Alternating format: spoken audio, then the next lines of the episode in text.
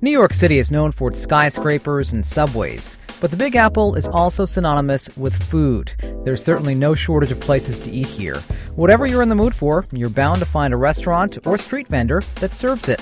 Good morning. I'm George Bodarky, and this is Cityscape on 90.7 FM and WFUV.org. A new book called Gastropolis explores the history and culture of food in New York City.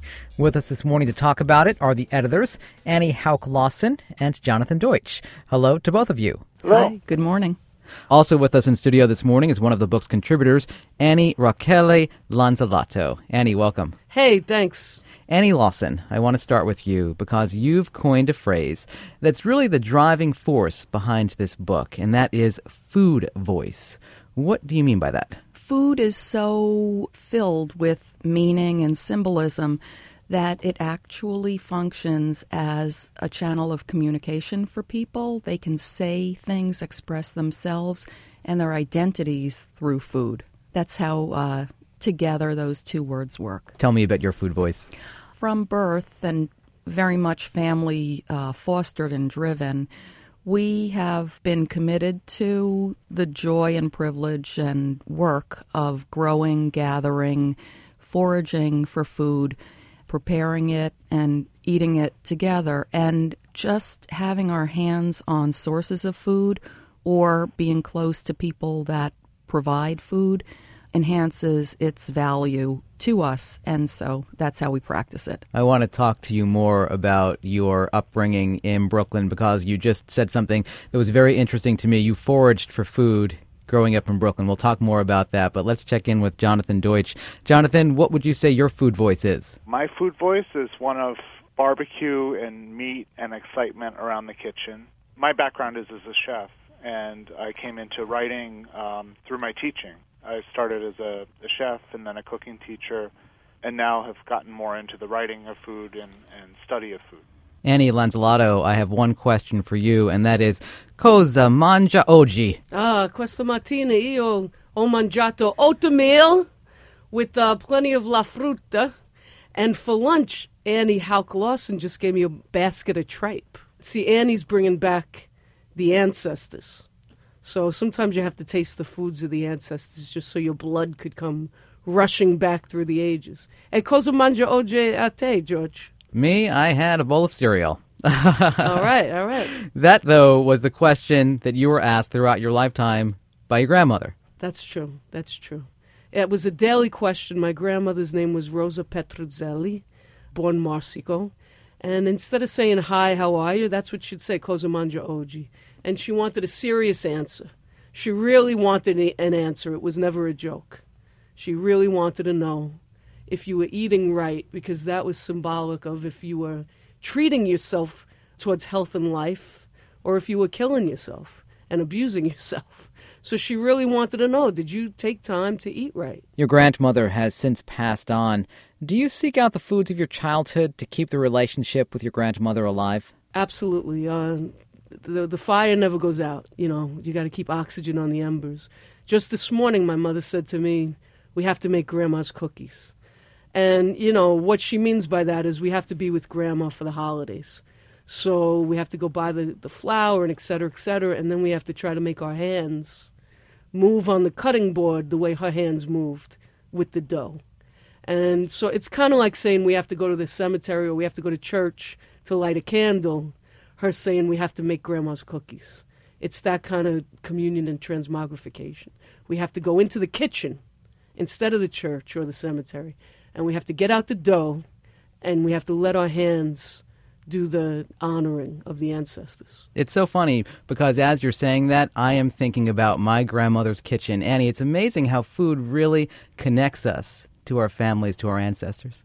And the more that children are exposed to this, the more they will bring this into their the rest of their lives and then pass it on to their children. Jonathan, that's really a running theme throughout this book how food connects families. There is another story in the book, a Filipino man from Manhattan who goes to Brooklyn to find foods that fill the void created by his grandmother's loss. Mm-hmm. You know, New York is a city of immigrants, it's a city of stories, and it's a city where food from all over the world converges and morphs and intermingles. We had a lot of questions when we were putting this book together from colleagues and, and reviewers, kind of pushing us and saying, sure, you could do this about New York, but couldn't you do this about anywhere? Couldn't you do this about London or Philadelphia or Ames, Iowa? And the question is yes. Everywhere there are food voices, there are stories, there are families, there are traditions. Everyone's life could be a book or, or multiple volumes in itself with in terms of their relationship to food. But there is something special about New York that we hope we captured. The diversity here clearly is amazing, and it just keeps on coming with the new immigrants who are coming over. Right. There's a great chapter in the book by Damian Mosley about Harlem and about the changing faces of Harlem and, and the traditions and how that's been both preserved and in jeopardy. And, and you really see that with every neighborhood to some extent. And that's kind of the theme is that we, we hope to have presented a dynamic city, a changing city, a book that's a collection that's not overly nostalgic, but does honor the history of the city as well. One of the pieces that comes to mind is Cara De Silva's work on Fusion City, how these people from all over the world come to New York and New York becomes their home and they contribute their flavors and the intermingling of the fa- flavors creates new combinations. And for some of the uh, children of immigrants these combinations become what's natural to them. They grow up on it. So this fusion cuisine is their everyday fare. Besides food voice, I learned another new phrase in your book, and that was Indo Pak Bangla. That's right. Come down Coney Island Avenue in Brooklyn, and you will uh, have Pakistani, Bangladeshi, Indian food stores, little grocery stores with halal butcher uh, stands in the back. You'll have access to incredible combinations of flavors there. That's a great example of the fusion that takes place in New York, where people who might not have talked to one another in terms of the communities in their homelands now are really connected by food. That someone from Pakistan may say, well, I can't find exactly what I want from my culture, but there's something from Bangladeshi culture that's very similar, and there's this interchange um, where you have new food traditions generating. One unique combination that I've found in New York City is Cuban Chinese. Mm-hmm. There were many Chinese people in Cuba years ago, decades ago, when there was an exodus at, off the island. Uh, many of them came here and started cooking in their combinations of foods. Chinese culture has a great food culture and a great restaurant culture. And one of the amazing things about Chinese food is we think of Chinese American food, but really in, in nearly every country of the world, and I, I believe every continent except Antarctica, there's a Chinese restaurant or multiple Chinese restaurants. And that's something um, Harley Spiller uh, discusses in his chapter about Chinese food in New York. It's also interesting. A lot of people think that folks who come here, new immigrants who come here, want to maintain the tastes of their homelands and they're not going to venture outside. And there's a great story in the book about an Indian woman who loves dim sum. So many people are surprised that she actually loves dim sum. Right. It's part of her weekly tradition. If she doesn't have it on the weekend, then something's wrong. Again, the food voice comes into play here that new immigrants can express their changing in various identities. For example, one new immigrant teenage uh, young man that I worked with in doing research came to this country from Poland, and as soon as he got to lunchtime with his high school friends, went completely to takeout. When I asked what his favorite foods were, he said hamburgers, french fries, Chinese takeout, um, Japanese food.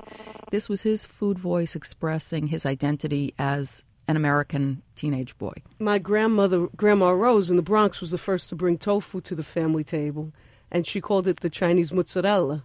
But that was her way to bring it, right? She didn't know she bought it, and that was how, that was her way to understand it. She anchored it in her traditional foods and brought it new to the yeah. family. Okay, thanks. And and as a New Yorker, she always wanted something new. New being the operative word. She wanted new tastes. She wanted it new. So for her, the Chinese mozzarella, the tofu, was new, and she brought it home.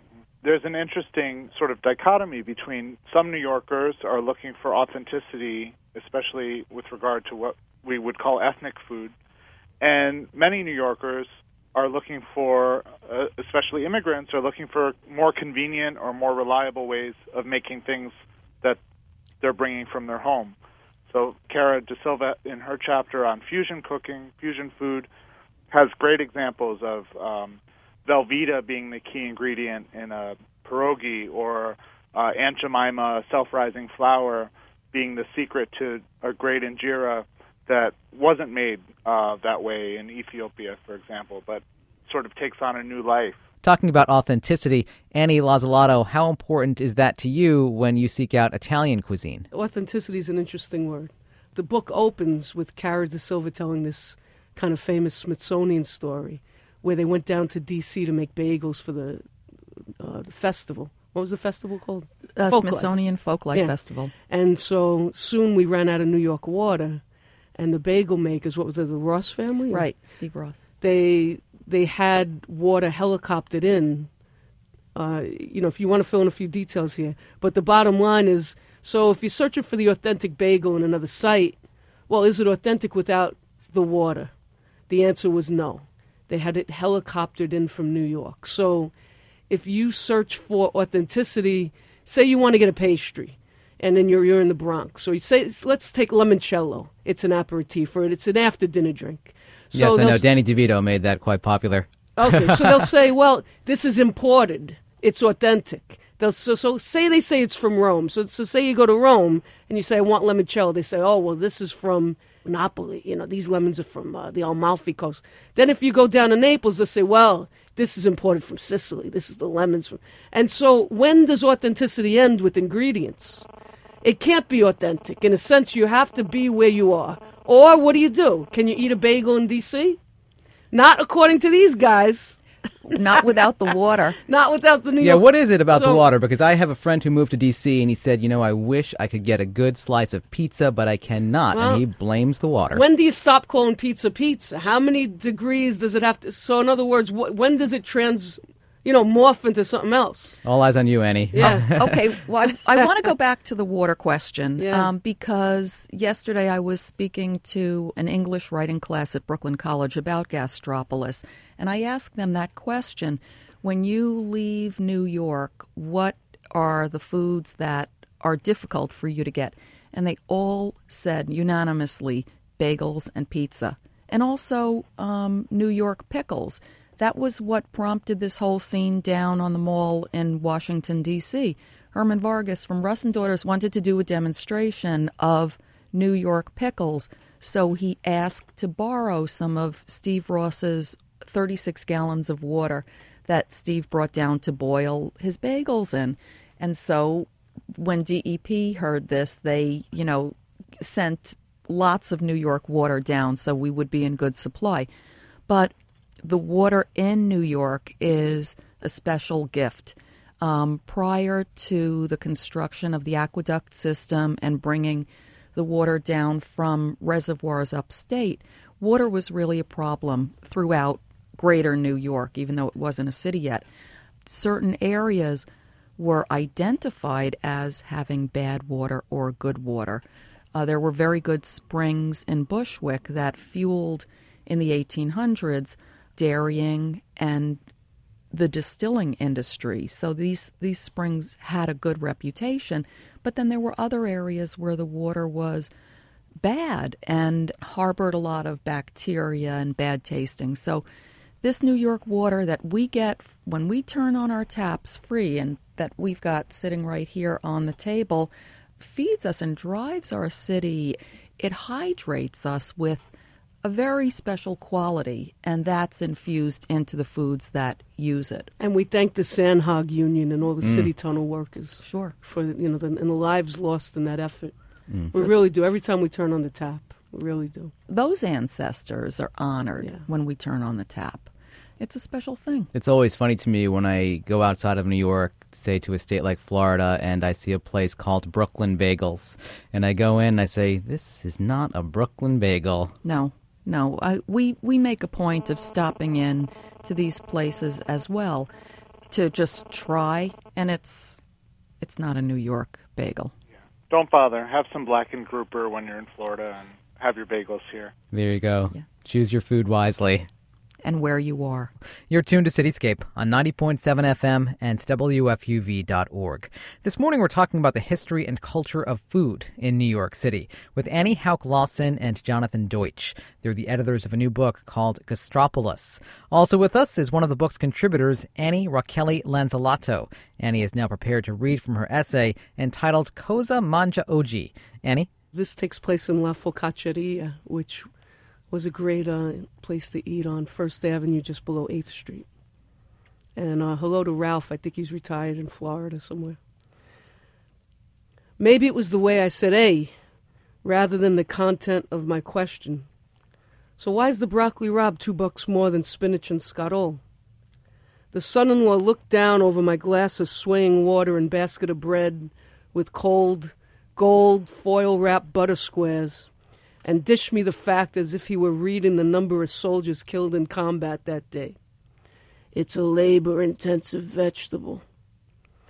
I stuck a hunk of the soft bread in my mouth. I learned over the years to choose when to shut up instead of mouthing off, especially to men. The bread was doughy and took up the whole inside of my mouth, needing all the words that were on their way, ready to fly out of it back into the dough. I breathed through my nose, kept chewing, and he walked to the back of the table nearest the kitchen. He picked up his short knife. I swallowed, thinking of Grandma Rose cutting crosses in the bottom of broccoli rabe stems. He resumed his seat, cleaning string beans. This was the most conversation I got out of that waiter in the next 20 years of eating at La Focacceria. I'd eat there efficiently, stand up to meet the owner at the cash register, and then leave, facing First Avenue better equipped to handle whatever situation New York City would toss me that day. I made my way up to De Robertis for an espresso and a pastichote to top off the meal. Sated, readied. I'd call Grandma from the corner payphone, TA27487, and she'd deliver her fastball. Hey, Grandma, it's Annie. Annie! Then the reinforcement of the Italian greeting with the southern Bronx Italian lilt. Come sta? Bene. I would sing proudly into the phone since I was two. Bene. Brava, she would say, and I would repeat her inquiry. Come sta? Menza, menza, no complainer, honey. I'm a cooking a string of beans and a lamb chop. Then the zing. Cosa mangia oggi? Boom! Never in English. Foods we confessed in Italian. It was a sacred discussion. Scarole aglio olio. Escarole with garlic and oil. Brava, she'd have to say. Brava, smarta girl. Escarole aced her test every time. Un poco di vino. Eh, that's okay. Hey, Grandma, I'm thinking of when I could get up to see you. That's okay, honey. Stay where you are. Make of the money. Make of the money. But I want to visit you, Grandma. Hey, back in the fort, the back in the fort. Stai tranquilo. Make the money. Well, you made Grandma proud, though, with that meal. Yeah, and it took me a long time to find a place running around town in between jobs where I could eat some bitter greens, some good garlic, and, and a good crusty bread. That wasn't everywhere. You write in the book that to learn to love to eat bitter greens is like learning another language.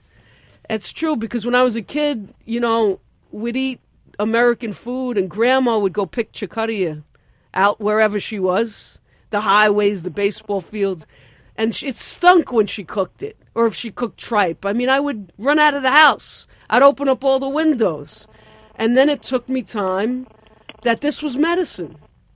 She never took medicine. She lived a hundred and a half years. This was medicine. The first time I ate dandelion greens, I called them penance vegetable because they were so bitter. And now I love them so much that actually my greengrocer taught me a way to make them even more bitter in the way that you cook them. How? After you saute with garlic and olive oil and the, the steam burns off, evaporates, you keep it on the flame to kind of dry the vegetable and it because it loses more water, it concentrates and intensifies the flavor. It's good. Broccoli rabe that way. Mm. Your family would forage for dandelions in Prospect Park, am I right? Anywhere that we could find them. My mother would, uh, if she saw a good clump of dandelion greens, she would wedge it up and put it into a bag as long as it was from a place. Uh, she wouldn't take it like from tree pits where a dog may have peed. But if it looked like it was from a clean source, wherever it was, she would pick it up. She had an, a very sharp eye for seeing if there was food potential in her surroundings. We pass by along the Prospect Expressway. She'll spot a pear tree and we'll we'll watch the pears and then she'll figure out a way how she can send us down the hill along the wall by the expressway to go pick up pears that have dropped or she knows that there are apple trees in different parts of Brooklyn and if it's a windy September day, like during hurricane season, she'll tell me the next morning, go by that corner and pick up the apples on the ground. She won't pick from the tree because the apple tree is in somebody's front yard. But if it's on the ground in the sidewalk, she feels that we're entitled to pick up for her. we go out on errands and she says, Oh, swing around by that corner. Let's see if there are any apples. And I'm telling you, she'll have me pick ones that are half bruised out of the gutter and with her little paring knife, with her gnarled, arthritis, knobby, 85 year old hands, she will pare off what has to go into compost and use somehow what's still good. The next day she'll say, You want some apple cake? and send me home with the chunk for the family. Now, this isn't necessarily typical behavior for a New Yorker. Is your mother native to the U.S., or did she take these behaviors from her homeland? She was born and raised on a farm in Poland uh, with her extended family, where they grew uh, and preserved very much of what they ate. Now, you say that this is not normal behavior for New Yorkers, but. I didn't say normal, I said typical. typical. Just want to clarify. thank you. Thank you very much. But I want to say that this is typical behavior for us Hauck kids, and my kids and my brother's kids sort of mostly go along with it. You also spend a lot of time on the water collecting food. If we're not swimming in it, we're fishing for it or digging for clams and steamers and um, even one time, a little, I was walking along the beach, one of my favorite places to be, and a short lobster washed up in the waves right by my feet. And that I considered a gift from the heavens.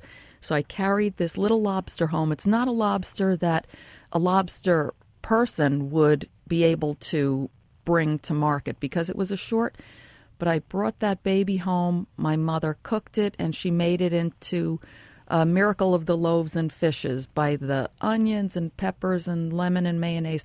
All of us got some of the lobster salad. Jonathan, let me ask you what culinary tradition uncovered in this book surprised you most? In this book, we really tried to reflect the diversity of the city.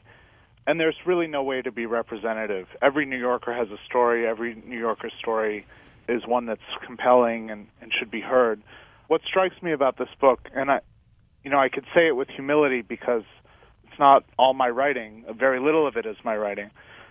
That the stories are great. They're compelling, and some of the writers are among the best food writers anywhere. And we're we're really fortunate to have them in New York. And what really stays with me is the really broad picture that the essays taken together paint from from hungry New Yorkers and uh, the irony of uh, the emergency food system that Jan Poppendieck and J.C. Dwyer explore, where um, a lot of the facilities are only open during daytime hours when people could be working but need to be getting their emergency food, to um, Fabio Parasecoli's work on avant-garde chefs or, or celebrity chefs, really um, extending the notion of what food could be with some uh, experimental food, experimental cooking, and also some of the themes that run through from early European settlement in the land that is now New York, um, and the exchanges uh, between the Native American uh, Lenape Indians that Ann Mendelson writes about, and the early European settlers.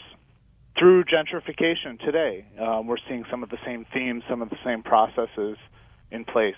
Let's talk about street vendors, Jonathan. What can you tell us about their contributions to the city's culinary landscape? I think a lot of our food and the food that people associate with New York really comes from a street tradition. And Jennifer Berg uh, details this in her chapter about iconic foods of New York City. If you ask someone, a New Yorker or not, what they think of when they think of, of New York food, they're not going to say uh, Restaurant Daniel. They're not going to say um, a lot of the products that are native to the region, like oysters or lobster. They're going to say bagels, knishes, pizza, hot dogs, those street foods and the street culture has really um, overtaken our conception of what New York food is. It's assumed a lot of meaning. You know, none of these foods have any um, indigenous connection. You know, the hot dog comes from Europe. Um, was a German delicatessen food that became a, a Jewish uh, street food. You know, that's what people think of, and, and I think it's great. The book talks about how the Great Depression impacted the livelihoods of the city street vendors. Clearly, now we're in another economic crisis.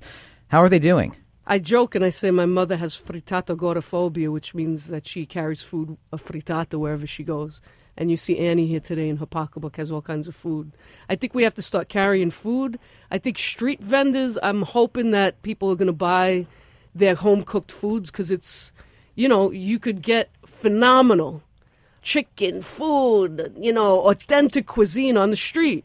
And streetvendors.org has lists of vendors where they are and the award winning vendors in, in Queens and the boroughs. And I'm hoping they're going to get more business. There is one essay in the book that talks about talks about how fine dining is sort of like Teflon here in New York City. Regardless of the economic climate, these places do well for some reason. In a lot of cities, fine dining is kind of a leading indicator of what's happening with the economy because it's the first thing people cut. Uh, it's not so much true in New York, and I think one of the main reasons for that is we have about 44 million visitors a year from all over the world, and, and many of them look at fine dining as part of their tourism experience and their entertainment. So, you know, this year, for example, it's a, a tough year economically but the euro is fairly strong and the yen is fairly strong, and restaurants are seeing, you know, decent years overall. You know, to generalize. Gastropolis is published by Columbia University Press, and on their website, they have listed a bunch of questions to test your knowledge of New York City food. So, before we go, I want to run through a couple of these questions because they're actually quite fun. In the late 1700s, this food was one of the most popular things to eat in the city. It was one of the few foods consumed by both the upper and lower classes, and most establishments sold all you could eat for six cents. The answer is? Oysters. Oysters. Yep. Well, New York used to be the oyster capital of the United States. We had, after uh, natural oysters were over harvested, and some of those oysters had shells up to a foot long. You can go to Staten Island Historical Society and see one of those really long oyster shells from the local waters. But oyster farming took off all around the um, the water borders of New York City, Staten Island, Brooklyn, um, Queens, and they were harvested and then brought by boat to oyster markets that were along the Manhattan border. And these oyster markets were actually part of them were actually two-story boats where the oysters could be offloaded from the fishing boats onto the oyster barges, which were market boats. And finally, the iconic New York drink, the egg cream, was popularized by which immigrant culture? Lower East Side Jews. The book is Gastropolis. It's out now from Columbia University Press. I want to thank the editors, Annie Hauck Lawson. Thank you. Pleasure. Jonathan Deutsch, thank you. Thank you. And one of the contributors, Annie Rachele Lanzillotto. Thank you so much for coming in. Grazie, grazie, Josh. Bene. And that's it for this week's Cityscape. I'm George Bodarky. My thanks to producer Makal Neria. Have a great weekend, and we'll see you in 2009. Happy New Year.